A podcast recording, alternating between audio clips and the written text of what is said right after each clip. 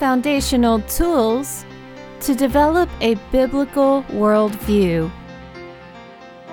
Welcome to Mentoring Matters, a listener supported program of SharinHearts.org.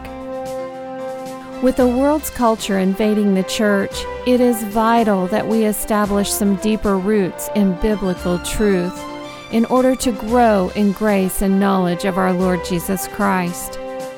So join us now as we let the Word of God give us foundational tools to develop and maintain a biblical worldview.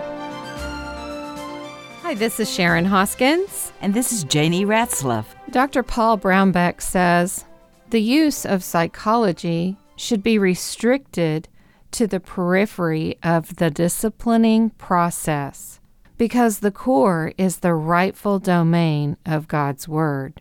Psychology can provide insights and specifics regarding human behavior by describing the syndrome of the symptoms of emotional and behavioral problems related to what is called a disorder, not sin of fallen man. Well, Sharon, uh, psychology is a study of man from a human perspective, and it has certain philosophies which are ways of thinking that they want to apply their trade in psychiatry.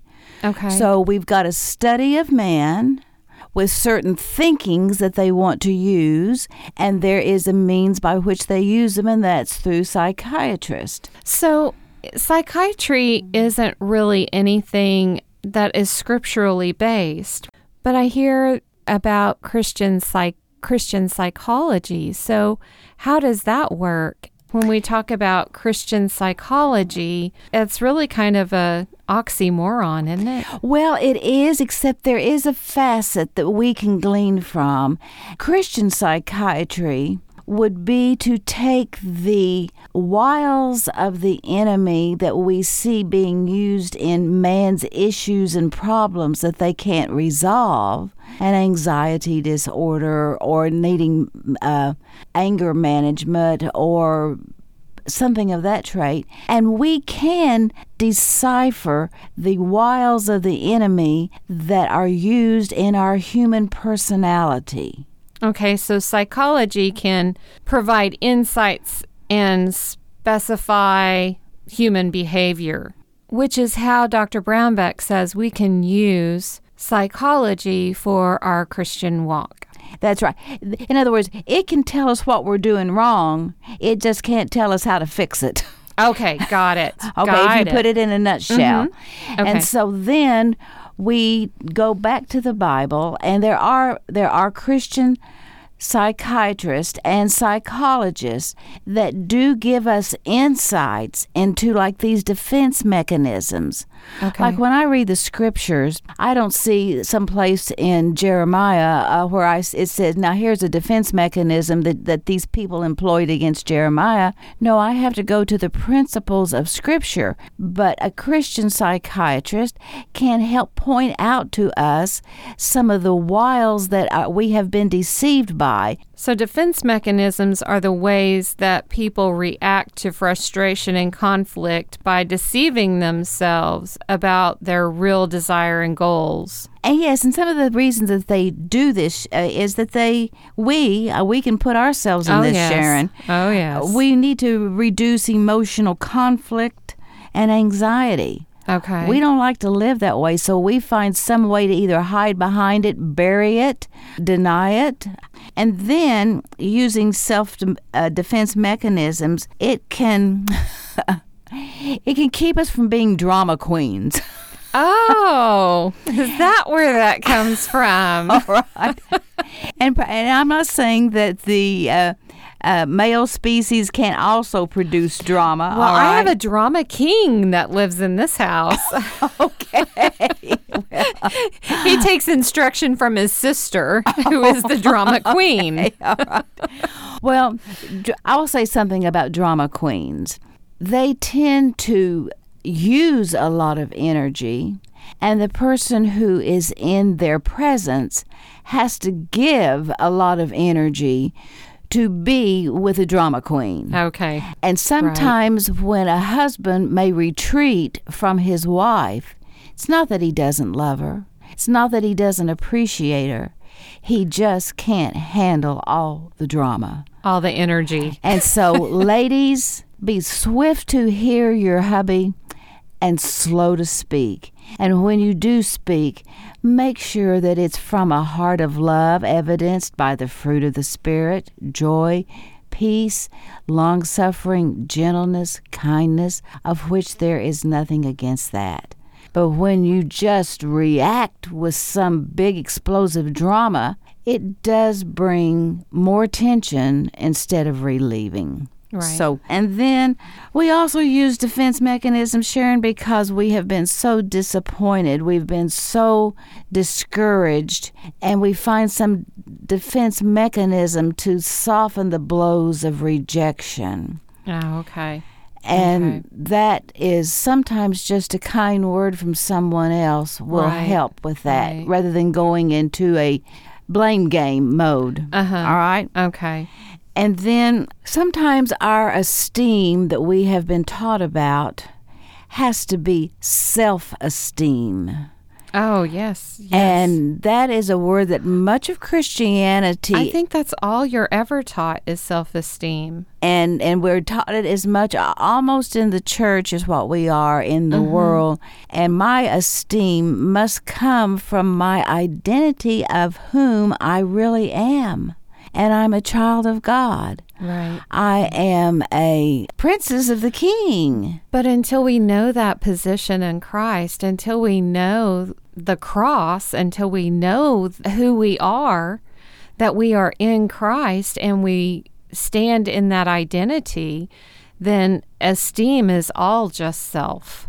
And it's worthless. And mm-hmm. that's why we seem to just run around in circles and relationships come mm-hmm. and go. If a relationship is founded on Jesus Christ then we can find identity with one another even if we don't particularly like the way one another is functioning we can realize where they or we have become entrapped, and then instead of criticizing and murmuring and complaining about one another, we can be in prayer, not to tell the Lord what's wrong with each other, He already knows, mm-hmm. but we can go back and say, Lord, how can I be a tool of drawing us together, not pulling us apart? Right. Okay. So you you're telling me that we use psychology to observe the behavior and visible problems of individuals and the defense mechanisms that we use are really the wiles of the devil that that we allow ourselves to use in protecting self. Uh, that is a really good recap of our discussion, Sharon. You quoted Dr. Paul Brownback earlier about the dilemma of psychology in today's world, and he has given us such a vivid outline in his most recent book entitled Licensing Selfishness. And in this book, he clarifies that the current trend and expansion of our selfishness is our acceptance of modern day psychology that is destroying love for God and others.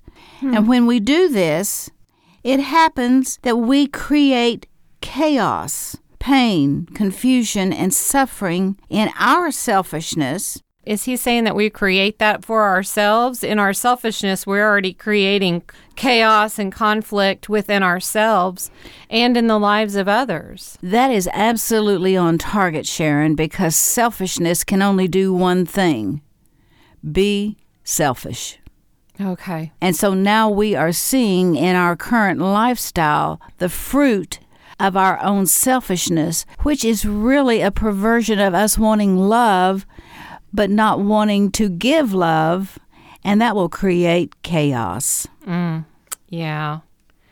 Okay, so where can we get his book? Wherever books are sold? We can get his books at popular bookstores. Okay. So when we talk about Christian psychology, it's really kind of a marrying of the two worldviews together.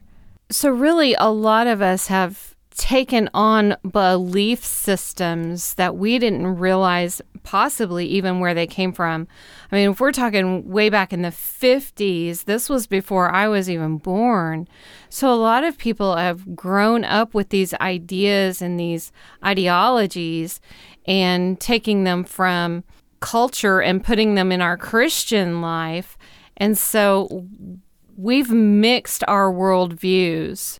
And by doing that, knowingly or unknowingly, we've decided that the Word of God isn't sufficient. It's not enough for our lives. And the Bible is not a manual for the science, mathematics, or economics. It is about a relationship with God and man. It is sufficient for helping people with behavioral, emotional, and rational problems. Well, Sharon, and may I just direct us to where the Word of God actually says that for anybody that wants to verify our conversation today.